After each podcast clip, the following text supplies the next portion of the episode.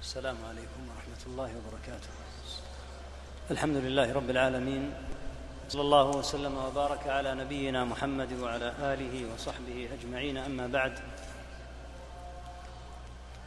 فهذا الكتاب النفيس كتاب العقيدة الواسطية للإمام العلامة ابن عباس بن تيمية رحمة الله تعالى عليه من كتب الاعتقاد التي حوت امورا كبارا رغم أن الكتاب ليس من المطولات ولكنه رحمه الله تعالى وفق فيه لاحسن تصنيف وجمع فيه رحمه الله تعالى في عبارات موجزة جملة من أمور الاعتقاد الكبار.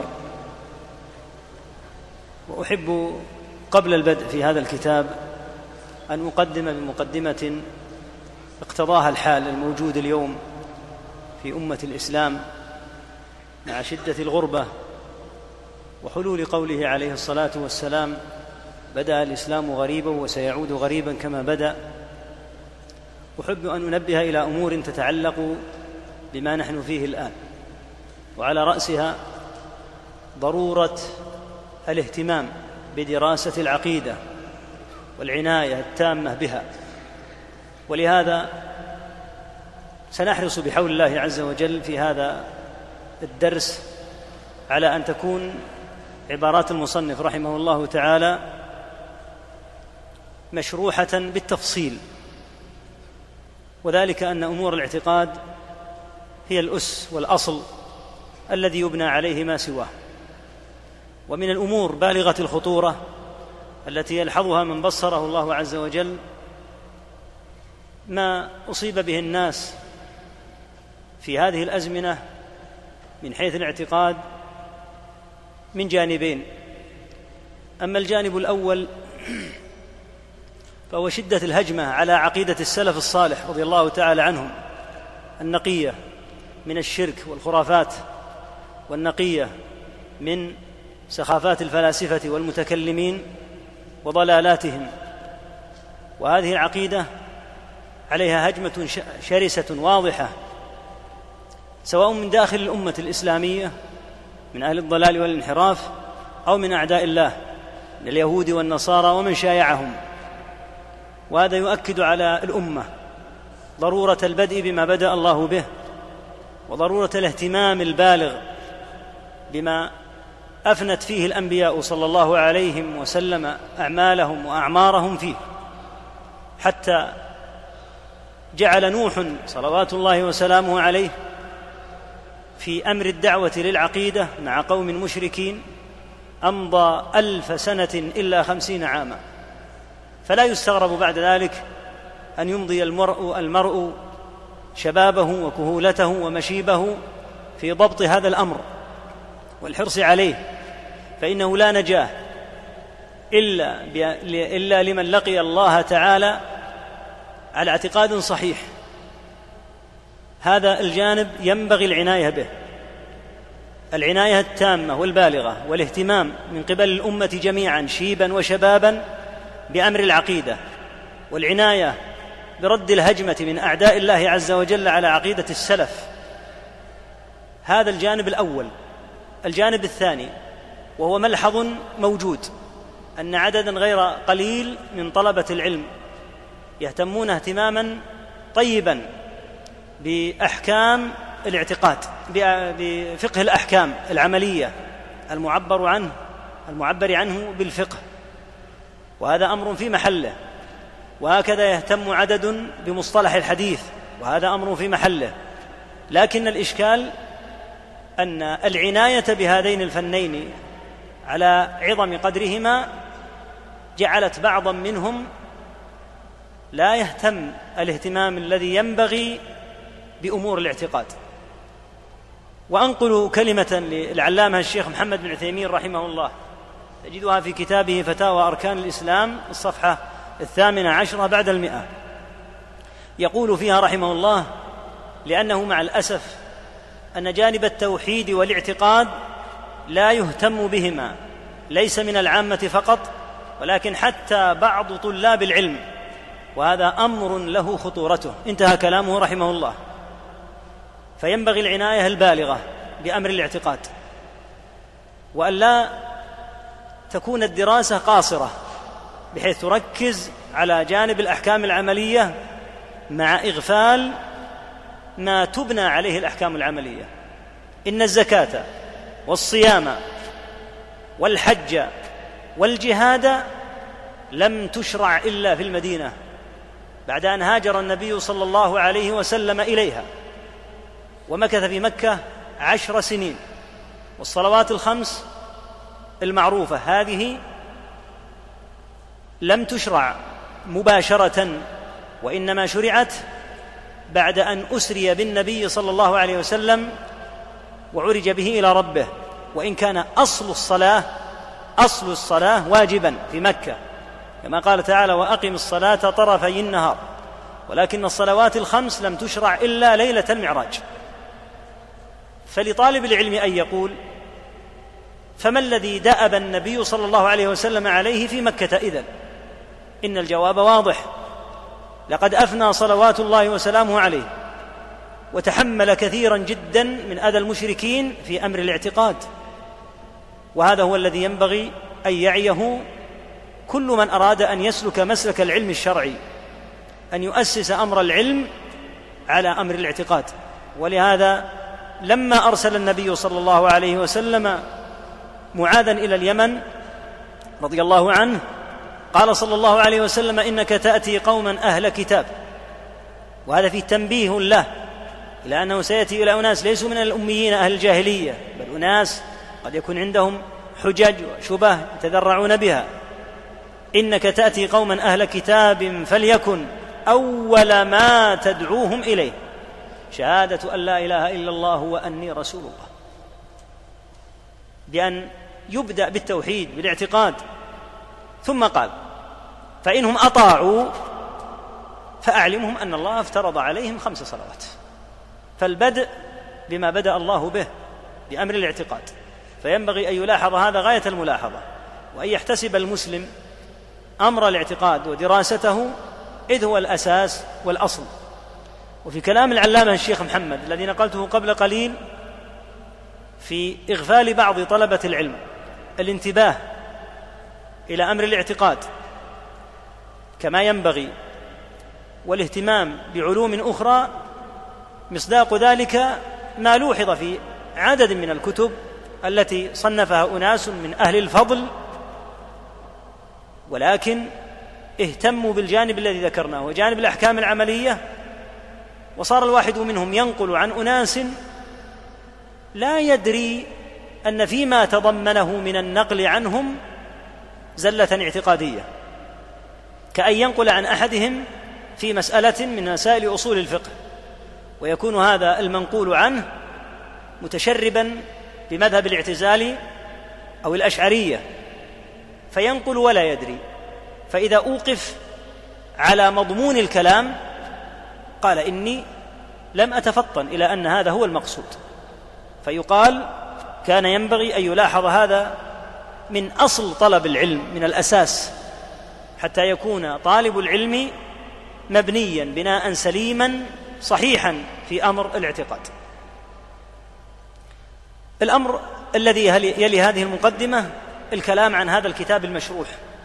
هذا الكتاب صنفه الإمام المجدد العلامة شيخ الإسلام ابن تيمية رحمه الله تعالى جوابا لقاضي بلد يدعى واسط وصار يسمى العقيدة الواسطية نسبة إلى هذا البلد. ولما صنف هذا الكتاب قام عليه مجموعة من المتكلمين الذين تأثروا بمنهج المعتزلة من متأخر الأشاعرة ونحوهم وعقدوا له رحمه الله مناظرات كثيرة. وطلب رحمه الله أن يحضر أصل الكتاب وناظرهم بما فيه. ولما أراد السلطان أن يجمع بينهم وقال هذه عقيدة أحمد بن حنبل وأنتم لكم عقيدة الأئمة السابقين. أبى شيخ الإسلام هذا الكلام وقال ما تضمنه هذا الكتاب هو عقيدة أحمد ومالك والشافعي وأبي حنيفة. وأصل اعتقاد السلف موجود قبل أن يخلق الله أبا حنيفة ومالكا والشافعية وأحمد. فإنهم رحمهم الله منهج السلف معتقد السلف لم يكن خفيا حتى يربط بفلان. ولكن كما قال بعض أهل العلم الاعتقاد لمالك والشافعي والظهور لأحمد لأن أحمد ثبت في المحنة رحمه الله فجعله الله إماما كبيرا من أئمة السنة والجماعة. ولكن هذا الاعتقاد ليس اعتقاد أحمد حتى يربط به بل هو اعتقاد رسول الله صلى الله عليه وسلم في المقام الأول والخلفاء الراشدين وبقية العشرة والمهاجرين والأنصار رضي الله تعالى عنهم وأرضاهم ومن سلك على نهجهم من التابعين وأئمة الإسلام. هذا الكتاب اعتنى به العلماء عناية بالغة ولهذا كثرت شروحه كثرت شروح له من أهل العلم فلا تكاد تجد من مشايخنا إلا ومن شرحه ومنهم من أطال إطالة واضحة ومنهم من توسط ومنهم من جعل تعليقات مختصرة عليه. نظرا لما لهذا الكتاب من النفاسة العظيمة. ما موضوع الكتاب؟ موضوع هذا الكتاب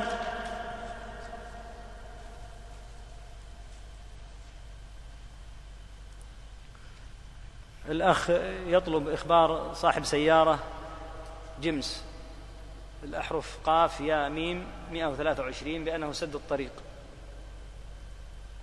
فينبغي ملاحظة يا أخوة ملاحظة أن يحتسب الإنسان البعد.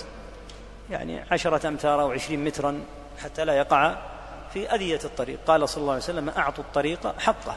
ثم قال لما سئل عنه قال كف الأذى ومن الأذى أن تؤذي أخاك بأن تضيق عليه. ينبغي أن يلاحظ هذا ويحتسب الإنسان خطوات يسيرة يمشيها. نعود إلى موضوع الكتاب. موضوع الكتاب هو التوحيد وأمر الاعتقاد. فركز رحمه الله تعالى على أمر الاعتقاد وبدأ بالأمر الكبير وهو أمر التوحيد. والتوحيد صنف فيه أهل العلم كثيرا. وركزوا رحمهم الله تعالى على بيان الحق في أمر التوحيد عموما واهتموا بشكل خاص بما وقع فيه الخلل فصنفوا فيه وسموه باسم التوحيد. فيقع الخلل مثلا من بعض الناس في أمر توحيد الأسماء والصفات. فيصنف ابن خزيمة رحمه الله تعالى كتاب التوحيد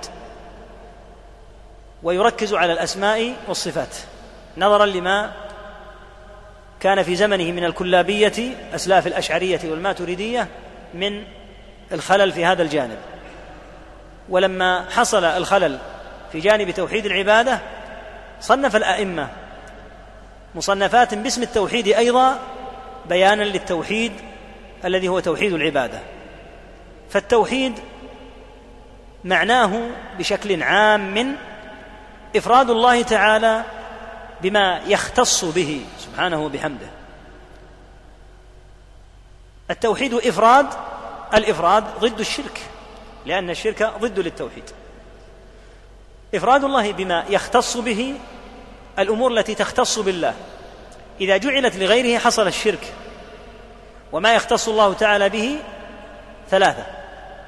يختص تعالى بالعبادة فلا يعبد سواه ويختص بالربوبية فلا رب سواه ويختص بالأسماء والصفات الخاصة به التي لا يشاركه فيها أحد سبحانه وتعالى فيشبهه.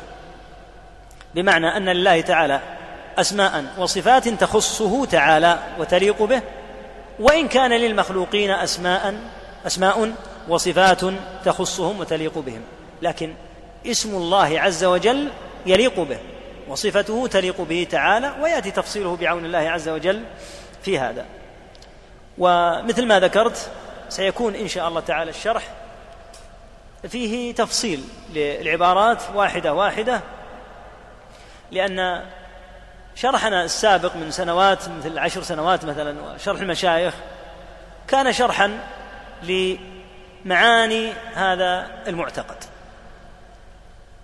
حملت كما قلنا حملة على منهج السلف وصار بعض الناس يسعى إلى إسقاط عدد من الكتب ويصنف المصنفات بما يزعم أنه نقض لها. فاحتيج عند شرح مثل هذه المصنفات إلى الرد على الشبه المثارة حول الكتاب حتى نجمع أمرين. الأمر الأول التأصيل.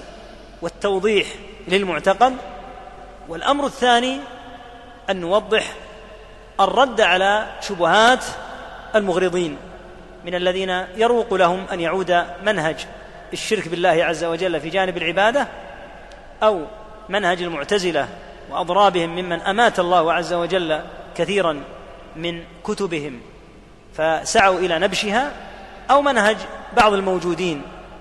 من الأشعرية والماتريدية ونحوهم فاحتيج إلى الرد وبيان ما في الكتاب ما أورد على الكتاب من شبهة ليرد عليها.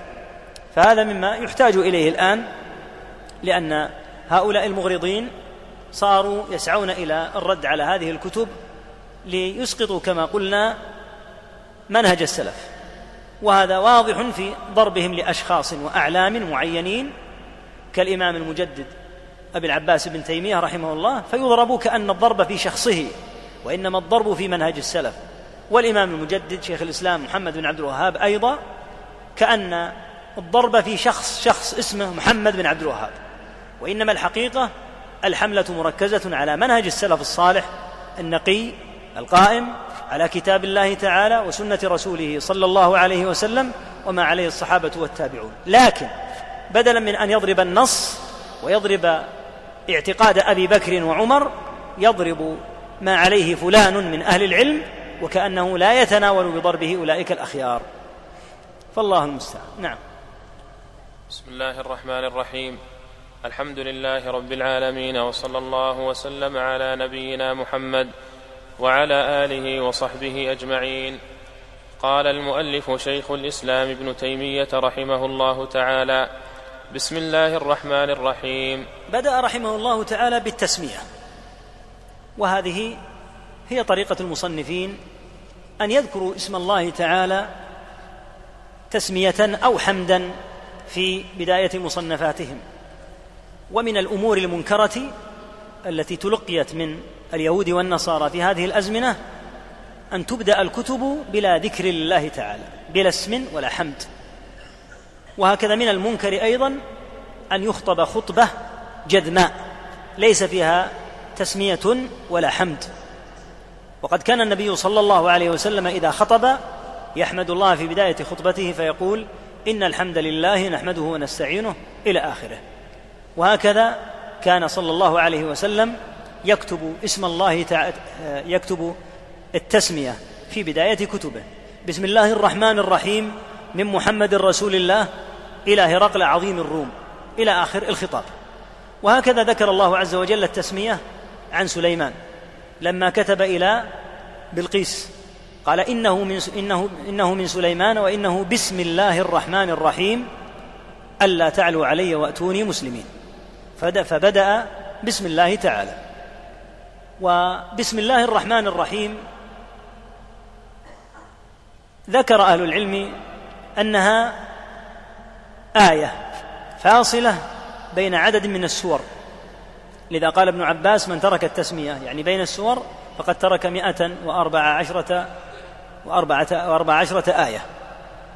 فبسم الله الرحمن الرحيم آية ولكن لا يجهر بها على الصحيح في قراءة الفاتحة. وإن كان المشروع المصلي أن يتعوذ ويسمي. لكن الصحيح أن الجهر بها لا يشرع للمأموم للإمام ولا للمنفرد وإنما يبدأ بالحمد. كما ثبت عن النبي صلى الله عليه وسلم في حديث أنس رضي الله عنه وغيره قولنا بسم الله الرحمن الرحيم. الباء هنا متعلقة بفعل تقديره أبدأ بسم الله الرحمن الرحيم أو بسم الله الرحمن الرحيم أبدأ. سواء قدر قبل الباء أو قدر بعد نهاية الكلمة المقصود أن الإنسان يبدأ بها. ولهذا كان بعض أهل العلم يقول إن قولك بسم الله الرحمن الرحيم هو في كل موضع بحسبه فإذا قلت عند الأكل بسم الله الرحمن الرحيم فتقدير الكلام بسم الله الرحمن الرحيم آكل. وإذا كان عند الكتابة فتقدير الكلام بسم الله الرحمن الرحيم أكتب وهكذا. فسواء قدر الفعل قبل الباء أو قدر بعد نهاية الكلمة المقصود أنه يقصد بذكر هذه التسمية في البداية تبرك بسم الله عز وجل والاستعانة. فيستعان بالله عز وجل على الكتابة مثلا وعلى التصنيف وعلى الكلمة ونحو ذلك. الله عز وجل هو أعظم الأسماء وهو على الصحيح مشتق من أله يأله إلهة بمعنى عبد يعبد عبادة. ولذا جاء عن ابن عباس رضي الله عنهما أنه قال الله ذو الألوهية والعبودية على خلقه أجمعين فهو مشتق من قولك أله يعني عبد يعبد عبادة فالله عز وجل هو المألوه أي المعبود سبحانه وبحمده. الرحمن الرحيم اسمان عظيمان من أسماء الله تبارك وتعالى. الرحمن على وزن فعلان. والرحيم على وزن فعيل. ولهذا اسم الرحمن يتميز بالكثرة. لأنه يدل على الكثرة. أما اسم الرحيم فجاء في كتاب الله تعالى ما استدل به بعض أهل العلم على أن الرحيم خاص بالمؤمنين. كما قال تعالى وكان بالمؤمنين رحيما ولم يقل سبحانه وكان بالمؤمنين رحمانا قالوا لأن اسم الرحمن أوسع فالله تعالى هو رحمن الدنيا والآخرة. أما اسمه الرحيم فهو الرحيم بالمؤمنين عز وجل. نعم. الحمد لله الذي أرسل رسوله بالهدى ودين الحق ليظهره على الدين كله. نعم. بدأ أيضا بذكر الحمد رحمه الله تعالى. والحمد هو الثناء على المحمود سبحانه وتعالى. وهو عز وجل يحمد بعده جهات. منها أنه سبحانه وتعالى يحمد على عظيم صفاته. وكريم صفاته تعالى. ويحمد سبحانه على نعمائه. وما والى على العبد من النعم والأفضال. فيحمد الرب سبحانه وتعالى حمدا لا يحمده أحد. ولهذا يحمد العبد ربه في الحالين في السراء وحتى في الضراء. ولهذا شرع عندما يقع للعبد ما يسره أن يقول الحمد لله الذي بنعمته تتم الصالحات. وشرع له أيضا أن يحمد حتى عند المصائب. يحمد الله سبحانه وتعالى فإن المصيبة إذا حلت بالمسلم وإن كانت شديدة وإن كانت شاقة عليه إلا أن من فضل الله عز وجل أن لها عواقب عليه إذا احتسب وصبر أن لها عواقب عظيمة عليه في آخرته. ولهذا يشرع الحمد لله ولا يقارن حمد الله عز وجل بحمد أحد. ولهذا يتفطن في أمر الحمد وفي أمر المدح أيضا إلى أن لا يرفع أحد. في المدح إلى مقام أعلى من مقامه. وقد ثبت عن النبي صلى الله عليه وسلم في غير ما حديث أنه أنكر على من حمده على من مدحه مدحا فيه مبالغة. فلما قال وفد بني عامر يا خيرنا وابن خيرنا ويا سيدنا وابن سيدنا. وفي بعض الروايات أنهم قالوا وأنت الجفنة الغراء وأنت كذا وأنت كذا لم يرضى صلى الله عليه وسلم بهذه المدائح. لأن المدح إذا بولغ فيه يخشى أن يرفع الممدوح إلى منزلة لا يجوز رفعه إليها. وهذا ما قاله عليه الصلاة والسلام تحديدا. لما قالوا يا خيرنا وابن خيرنا ويا سيدنا وابن سيدنا قال صلى الله عليه وسلم قولوا بقولكم أو بعض قولكم ولا يستهوينكم الشيطان. أنا محمد عبد الله ورسوله. والله ما أحب أن ترفعوني فوق منزلتي التي أنزلني الله عز وجل. رواه أبو داود بسند جيد. هذا الشاهد. أن المبالغة في المدح حتى لو كانت لأفضل البشر صلى الله عليه وسلم فإنها قد توصل إلى شيء من الغلو فيه. ولهذا نبه أهل العلم إلى أن الآيات التي ذكر الله أن ذكر الرب فيها تعالى نبيه باسم العبودية كما في قوله تعالى سبحان الذي أسرى بعبده وقوله أليس الله بكاف عبده وقوله وأنه لما قام عبد الله ونحوها من الآيات أنها مدح لرسول الله صلى الله عليه وسلم. مدح له بماذا؟ بالعبودية. فإن العبد مهما بلغ في الكمال لا يمكن أن يخرج عن نطاق العبودية. ولهذا كما قلنا ذكره الله عز وجل بالعبودية مادحا له.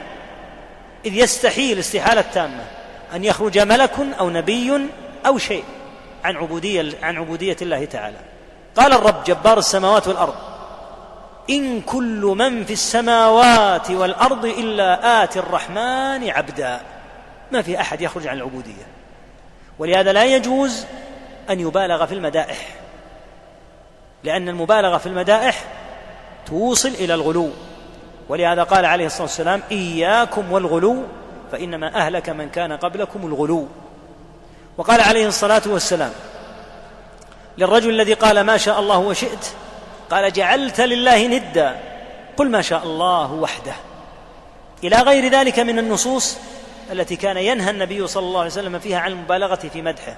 فكيف بمدح غيره؟ ممن مهما بلغ لا يمكن أن يبلغ مرتبة رسول الله صلى الله عليه وسلم. فإن رسول الله صلى الله عليه وسلم هو سيد ولد آدم أجمعين.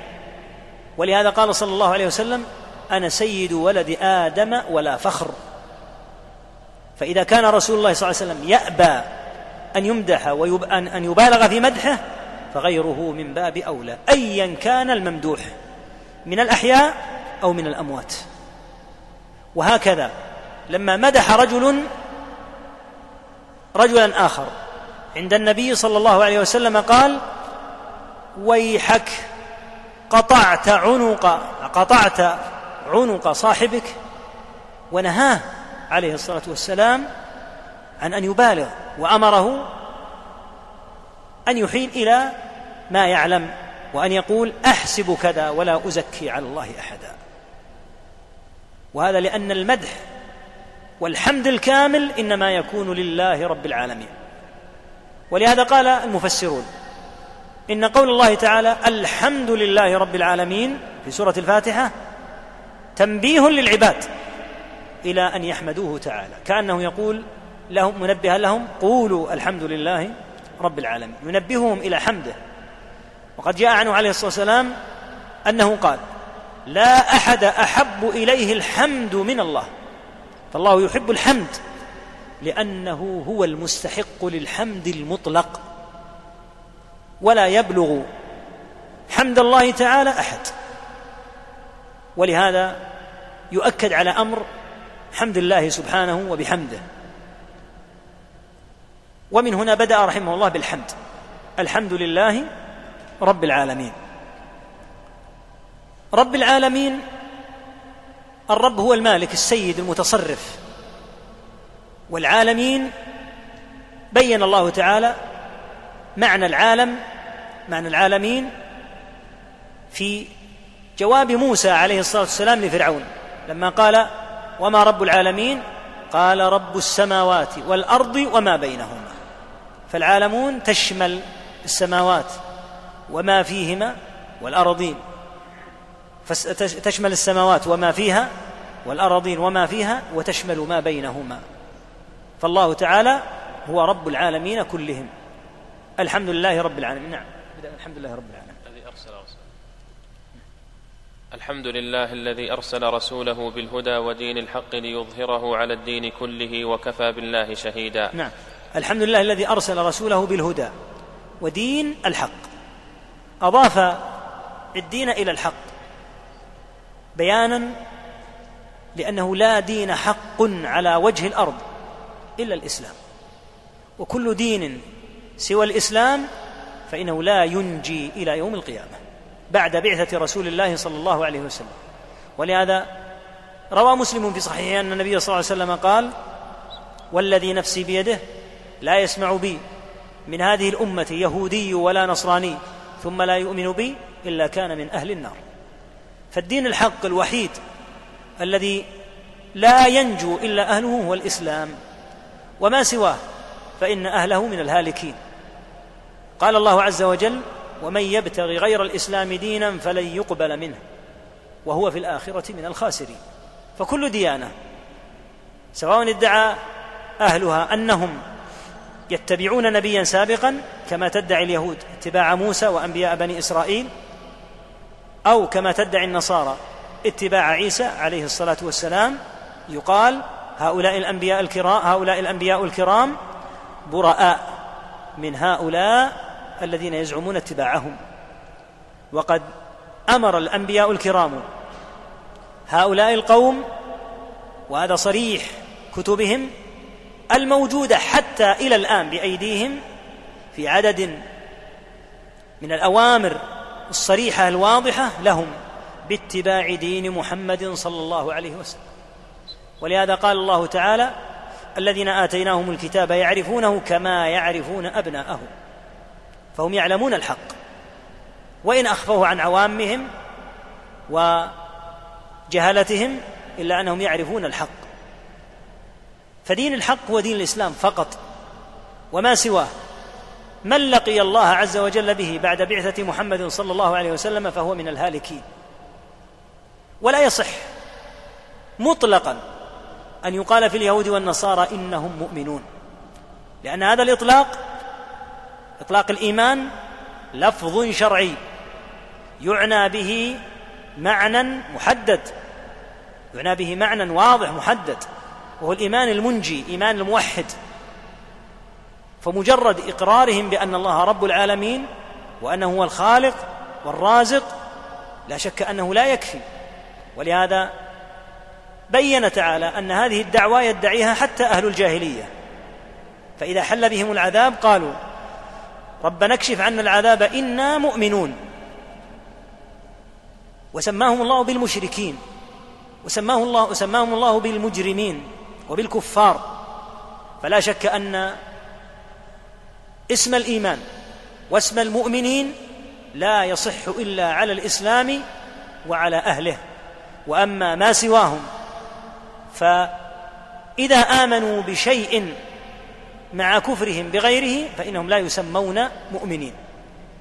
والإيمان حقيقة شرعية تتم بحسب الوضع الشرعي لا بحسب التشهي بأن يؤمن الإنسان بجانب ويترك جانبا. فدين الحق هو دين الإسلام وما سواه فإنه باطل من لقي الله عز وجل به. فإنه من الهالكين سواء من الأديان. الوثنية ونحوها أو من دين اليهود والنصارى بعد أن بعث محمد صلى الله عليه وسلم لأن المستمسك بما كان عليه الأنبياء قبل محمد صلى الله عليه وسلم ممن كان على الدين الصحيح كالنجاشي لما جاءهم رسول الله صلى الله عليه وسلم آمنوا به لأنه كما سماه الله مصدقا لما معهم مصدق لما معهم.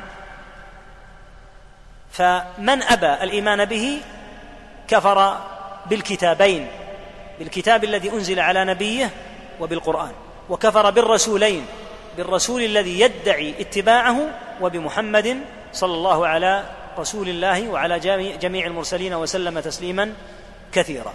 فالحاصل أن دين الحق هو دين الإسلام لا مزايدة في هذا ولا مبالغ ولا مجاملة ولا عبث. إنما الحق دين الإسلام ومن لقي الله بما بسواه فإنه من الهالكين. نعم. وأشهد أن لا إله إلا الله وحده لا شريك له إقرارا به وتوحيدا. ثم ذكر رحمه الله الشهادة. وأشهد أن لا إله إلا الله. هذه الكلمة العظيمة تضمنت ركنين اثنين. الركن الأول هو النفي في قولك لا إله. والركن الثاني هو الإثبات في قولك إلا الله. هذه الكلمة العظيمة دل على معناها آيات كثيرة. فهذه الكلمة معناها يتضح ببيان معنى كلمة الإله. تقدم أن الإله مشتق من أله يأله إلهة بمعنى عبد يعبد عبادة. فمعنى لا إله إلا الله لا معبود حق إلا الله سبحانه وتعالى.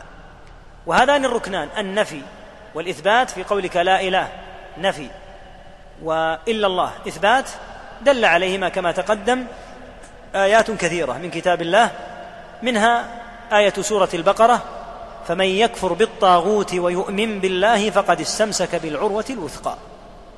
فقوله تعالى فمن يكفر بالطاغوت هذا النفي في قولك لا إله.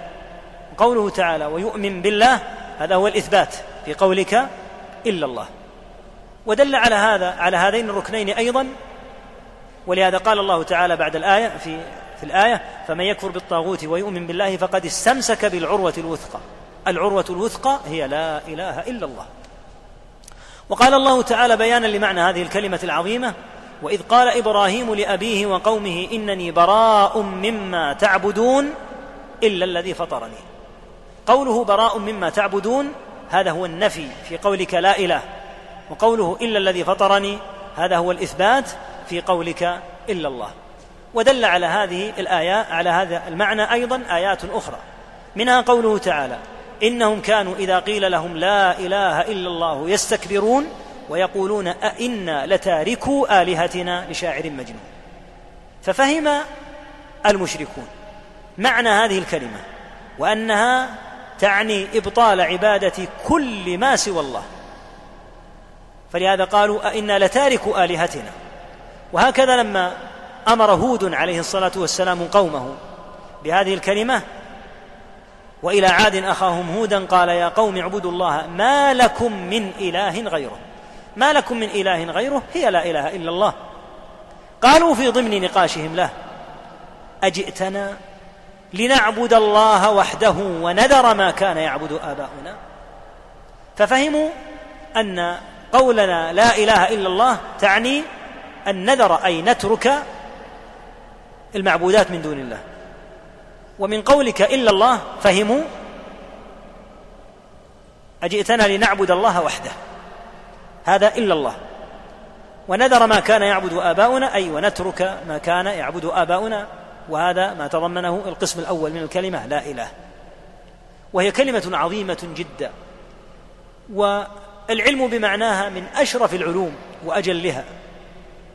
وقد اعتنى العلماء ببيان معنى هذه الكلمة ووضحوا شروطها. وذلك أن هذه أن هذه الكلمة العظيمة هي كلمة التوحيد وهي مفتاح الإسلام. وهي التي إذا لقي العبد بها ربه كما ينبغي مخلصا فإنه من الناجين. وهي الكلمة التي تحقن بها دماء المشركين ويترتب عليها أحكام عظيمة في الدنيا والآخرة. فلهذا عنوا بها عناية بالغة. ومن أكثر من اعتنى بها في المتأخرين الإمام المجدد الشيخ محمد بن عبد الوهاب رحمه الله تعالى. وله سلف صالح من ذلك. فقد اعتنى بشروط هذه الكلمة. ومضامينها أئمة الإسلام من قبله فمسلم رحمه الله تعالى في مقدمة صحيحه اعتنى بذكر عدد من شروط كلمة التوحيد. وابن خزيمة في كتاب التوحيد اعتنى بذكر الأدلة على شروط كلمة التوحيد. وهذه الكلمة العظيمة لها شروط ثمانية. جمعها الناظم في بيت جمع سبعة منها وأتم الشيخ العلامة ابن عتيق رحمه الله تعالى ببيت آخر ذكر فيه الشرط الثامن. فشروط هذه الكلمة هي المتضمنة في بيت هذا الشعر. علم يقين وإخلاص وصدقك مع محبة وانقياد والقبول لها. هذه سبعة شروط. علم يقين وإخلاص وصدقك مع محبة وانقياد والقبول لها.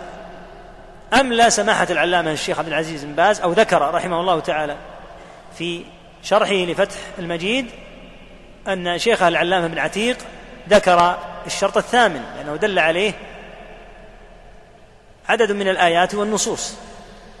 فقال رحمه الله وزيد ثامنها الكفران منك بما سوى الإله من المعبود قد ألها وزيد ثامنها الكفران منك بما سوى الإله من المعبود قد ألها أي قد عبد.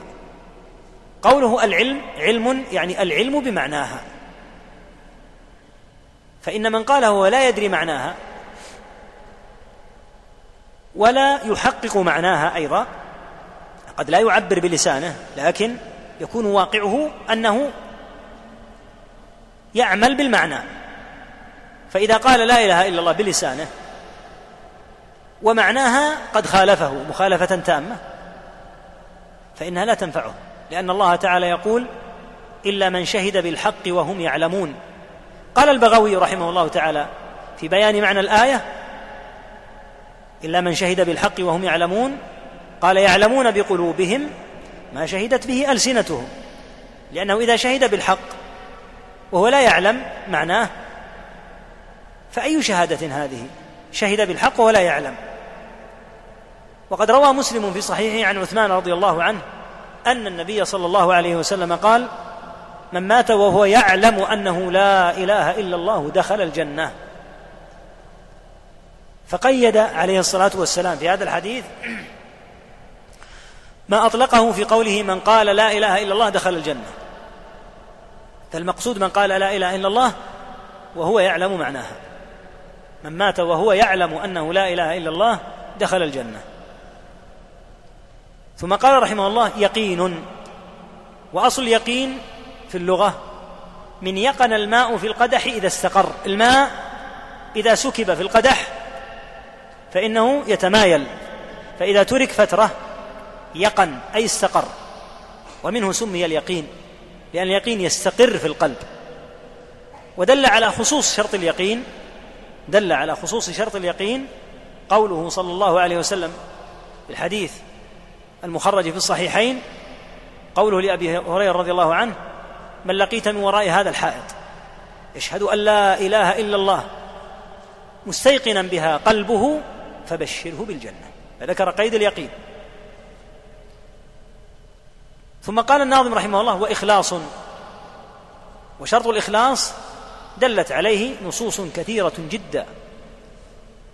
والإخلاص هو الذي يبنى عليه ما سواه. فإن الأعمال إذا لم تكن مخلصة لا تقبل.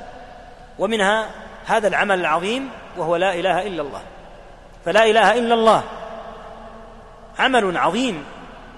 إذا قاله أحد غير مخلص فإنها لا تنفعه. لا تنفعه في الآخرة وعند الله الذي يعلم القلوب وإن كانت قد تنفعه في الدنيا في الأحكام الظاهرة. كما نفعت هذه الكلمة المنافقين بحقن دمائهم. لأن النبي صلى الله عليه وسلم قال أمرت أن أقاتل الناس حتى يشهدوا أن لا إله إلا الله. فقالها المنافقون حتى لا يقاتلوا وقد تقال هذه الكلمة من قبل غير المخلصين طمعا فيما عند المسلمين. وعلى هذا فهذه الكلمة إذا قالها أحد غير مخلص فلا يخلو. إما أن يقولها رغبة أو رهبة. يعني إما أن يقولها خوفا أو طمعا. فيقولها خوفا على دمه أو ماله حتى يعصم دمه وماله. أو طمعا في غنيمة أو زكاة أو نحوها إذا قوي الإسلام وأهله وصار لهم الغنائم فإنها توزع على المقاتلين أربعة أخماس والخمس الآخر يجعل في المصارف والخمس الأخير الخامس يجعل في المصارف التي ذكر الله. واعلموا أن ما غنمتم من شيء فأن لله خمسه وللرسول إلى آخره. يقسم هذه الأقسام. فلا يجعل إلا للمسلمين. وهكذا الزكاة لا تجزي إلا في المسلمين. وهكذا في هذه الأزمنة من قد يأتي من العمالة الكافرة ويغير في جوازه إلى اسم الإسلام لأنه يجد كفيلا طيبا يبحث عن مسلمين. فالظاهر منه أنه من أهل لا إله إلا الله وقد يظهرها وقد يصلي حتى. فلا يكون ممن قالها مخلصا. ولهذا تواردت النصوص أن من قال لا إله إلا الله خالصا من قلبه. دخل الجنة. فلا تكون إلا لمن أخلص. ولهذا ثبت عنه عليه الصلاة والسلام أنه قال فإن الله حرم على النار من قال لا إله إلا الله يبتغي بذلك وجه الله. يبتغي بذلك وجه الله أي أنه مخلص لا يريد غير الله تعالى. والكلام في الشروط هذه يطول. ذكرها العلامة الشيخ عبد الرحمن بن حسن في فتح المجيد رحمه الله وذكرها شراح كتاب التوحيد في العموم يذكرون هذا هذه الشروط العظيمة والعناية بها من العناية بباب عظيم من العلم حتى يشهد العبد على بصيرة. كما قال أهل العلم فإن هذه الكلمة قيدت بالقيود الثقال فإنه ليس كل من قال لا إله إلا الله يدخل الجنة وإنما يدخل الجنة إذا أتى بشروطها. فقد قالها أهل النفاق في زمن النبي صلى الله عليه وسلم ولم تنفعهم لأنهم افتقدوا شروطها. فمن الشروط التي افتقدها أهل النفاق شرط الإخلاص. ومن الشروط التي افتقدها أهل النفاق شرط الصدق فإنهم غير صادقين. كما قال تعالى ومن الناس من يقول آمنا بالله وباليوم الآخر. رد الله مباشرة فقال وما هم بمؤمنين. هم يقولون آمنا بالله. والله يقول ما هم بمؤمنين لأن شرطا لم يتحقق. ما هذا الشرط؟ يخادعون الله والذين آمنوا وما يخدعون إلا أنفسهم وما يشعرون. في قلوبهم مرض فزادهم الله مرضا. ولهم عذاب أليم بما كانوا يكذبون. فافتقدوا شرط الصدق. فمع أنهم قالوا آمنا بالله إلا أن الله أكذبهم فيما قالوا. وبين تعالى أنهم افتقدوا هذا الشرط. لأنهم يقولون كما قال تعالى يقولون بأفواههم ما ليس في قلوبهم. وفي هذه الحالة لا يكون الإنسان صادقا. فإذا قال باللسان ما ليس في القلب فإنه غير صادق. وهكذا من الأدلة على الشروط ما تقدم في الآية السابقة من الكفر بالطاغوت فمن يكفر بالطاغوت ويؤمن بالله فقد استمسك بالعروة الوثقى. لا بد من الأمرين. ومعنى الكفر ومعنى الطاغوت الوارد في الآية ما عبد من دون الله.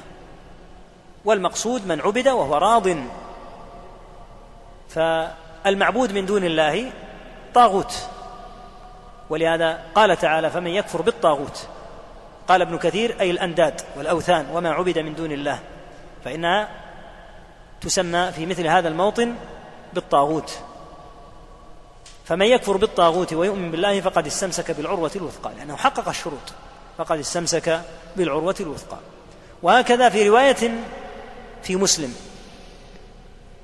أن من قال لا إله إلا الله وكفر بما يعبد من دون الله حرم ماله ودمه. وهذا هذه الرواية من أهم الروايات. لأن فيها بيان أن قول لا إله إلا الله لا بد معه من الكفر بما عبد من دون الله. من قال لا إله إلا الله وكفر بما يعبد من دون الله. وهذا الحديث يفسر الآية أيضا في قوله تعالى فمن يكفر بالطاغوت أن الطاغوت ما عبد من دون الله. من قال لا إله إلا الله وكفر بما يعبد من دون الله حرم ماله ودمه. فلا بد من الأمرين. تحقيق هذه الكلمة والكفر بالطاغوت وهو المعبود من دون الله والبراءة من الشرك ومن أهل الشرك. نعم. وأشهد أن محمدا عبده ورسوله صلى الله عليه وعلى آله وسلم تسليما مزيدا. نعم ذكر رحمه الله الشهادة. قرينة الشهادة الأولى. فإن من شهد أن لا إله إلا الله لا ينجو إلا إذا شهد أن محمدا رسول الله. فإن شهد أن لا إله إلا الله فقط ولم يشهد لمحمد صلى الله عليه وسلم بالرسالة فإنه لا ينجو. فلا بد من الأمرين أن يشهد لله عز وجل بأنه لا إله إلا هو وأن يشهد لمحمد صلى الله عليه وسلم بالرسالة. هاتان الشهادتان قرينتان. فمن أتى بالأولى دون الثانية فإن الأولى لا تنفعه.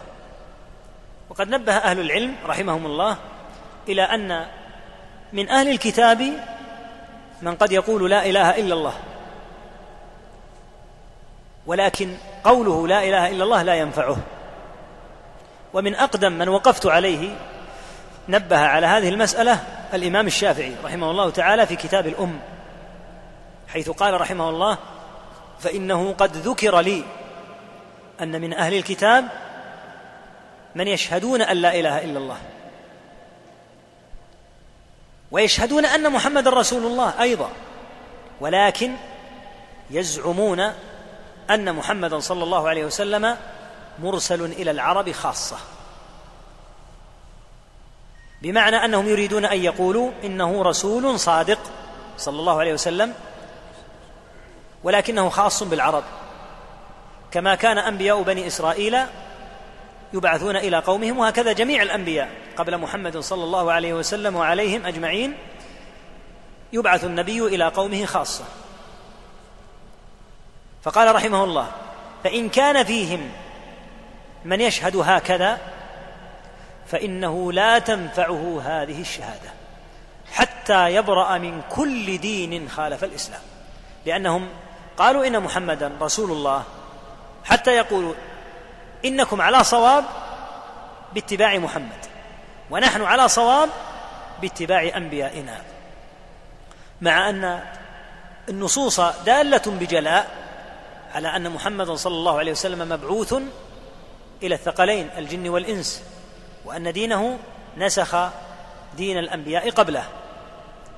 وممن ذكر هذه الطائفة أبو محمد بن حزم وذكر أنهم نشأوا في إبان خلافة أبي جعفر المنصور وسماهم بالعيسوية اتباع تبعوا رجلا يدعى عيسى أو أبا عيسى. وصاروا يقولون إن محمد صلى الله عليه وسلم رسول حقا. وهم في ذلك يقولونه مرغمون رغم أنوفهم. لماذا؟ لأن في كتبهم الدلالة التامة على أنه رسول الله. فصاروا يستصعبون أن لا يقروا برسالته صلى الله عليه وسلم. لأن عدم الإقرار برسالة محمد صلى الله عليه وسلم من قبلهم يواجه بإشكال وجود هذه النصوص في كتبهم وهي نصوص كثيرة جدا منها ما أخفوه ومنها ما لا يزال باقيا. واعتنى غير واحد بجمع هذه النصوص وتوضيحها وإقامة الحجة عليها ومن من وفق لذلك الإمام أبي العباس بن تيمية رحمه الله تعالى في كتابه الواسع الجواب الصحيح لمن بدل دين المسيح وصنف في ذلك أيضا ابن القيم رحمه الله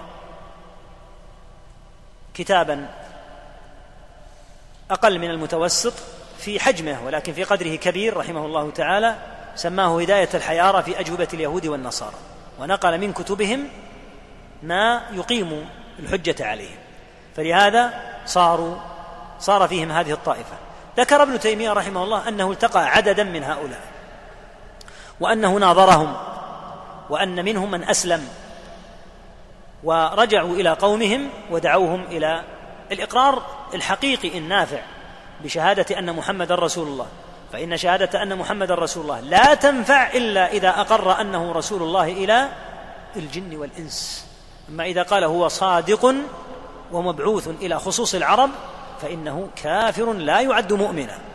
ولا ولا يعد مؤمنا إلا إذا آمن بأنه رسول الله إلى الجن والإنس. قال تعالى وما أرسلناك إلا رحمة للعالمين وقال تعالى قل يا أيها الناس إني رسول الله إليكم جميعا وهذا وهكذا قوله تعالى وإذ صرفنا إليك نفرا من الجن يستمعون القرآن الآيات فالحاصل أن الشهادة لمحمد صلى الله عليه وسلم بالرسالة قرينة الشهادة لله عز وجل بالألوهية.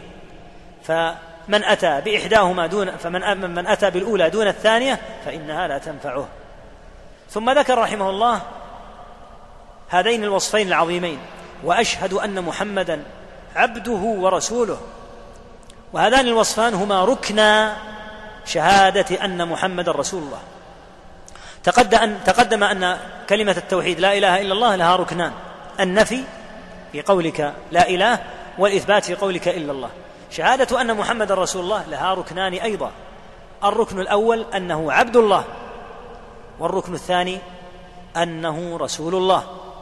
وهذان الركنان يجعلان العبد في حال من التوسط بحيث لا يكون عنده إفراط وإنزال إفراط ورفع لرسول الله صلى الله عليه وسلم عن مقامه ولا تفريط وتقصير في حقه صلى الله عليه وسلم. وهذا بعينه ما ذكره النبي صلى الله عليه وسلم في الحديث السابق. لما قال قولوا بقولكم أو بعض قولكم ولا يستهوينكم الشيطان قال أنا محمد عبد الله ورسوله. ثم قال ما أحب أن ترفعوني فوق منزلتي التي أنزلني الله عز وجل. لأن منزلته صلى الله عليه وسلم أنه عبد الله ورسوله. فمن بالغ فيه صلى الله عليه وسلم وقال يعلم الغيب يجيب الضر يجيب الدعاء يقال أخللت بالركن الأول وهو أنه عبد وسماه الله بالعبودية وأمره أن يقول قل إنما أنا بشر قل إنما أنا بشر مثلكم. ثم ذكر الركن الثاني بقوله يوحى إلي وهو عبد الله. ومن اجترأ عليه صلى الله عليه وسلم تكذيبا أو ردا لأحاديثه صلى الله عليه وسلم أو تنقيصا من مقامه يقال أخللت بالركن الثاني وهو أنه رسول الله صلى الله عليه وسلم. وهذان الركنان ذكرا في أكثر من حديث من الحديث السابق ومنها حديث عبادة رضي الله عنه من شهد أن لا إله إلا الله. وأن محمدا عبد الله ورسوله وأن عيسى عبد الله ورسوله وكلمة ألقاها إلى مريم إلى آخر الحديث فذكر الركنين. وهكذا يذكر الركنين كل المسلمين. كل يوم أكثر من مرة مرات في تشهدهم. أشهد أن لا إله إلا الله وأشهد أن محمدا عبده ورسوله. فيقول هذين الركنين المسلمون في صلواتهم في التحيات. سواء كانت الصلاة فيها تشهد أو تشهدان.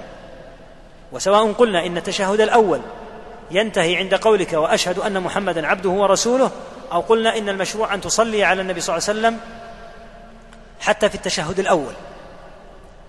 لا بد أن يقول المسلم في تشهده أشهد أن لا إله إلا الله وأشهد أن محمدا عبده ورسوله. فيذكر المسلم هذين الركنين في يومه مرات عديدة سواء في الفرائض أو في نوافله. فهذان الركنان عظيمان. حتى لا يبالغ أحد فيه فيرفعه عن العبودية. وحتى لا ينقص أحد من قدره من قدره صلى الله عليه وسلم فيتصرف معه ومع أحاديثه وكأنها كلام الناس. يقال هذا كلام رسول الله صلى الله عليه وسلم. لا ينطق عن الهوى إن هو إلا وحي يوحى ونقتصر على هذا القدر بحول الله عز وجل. لعلنا في الأسبوع القادم نتم بعون الله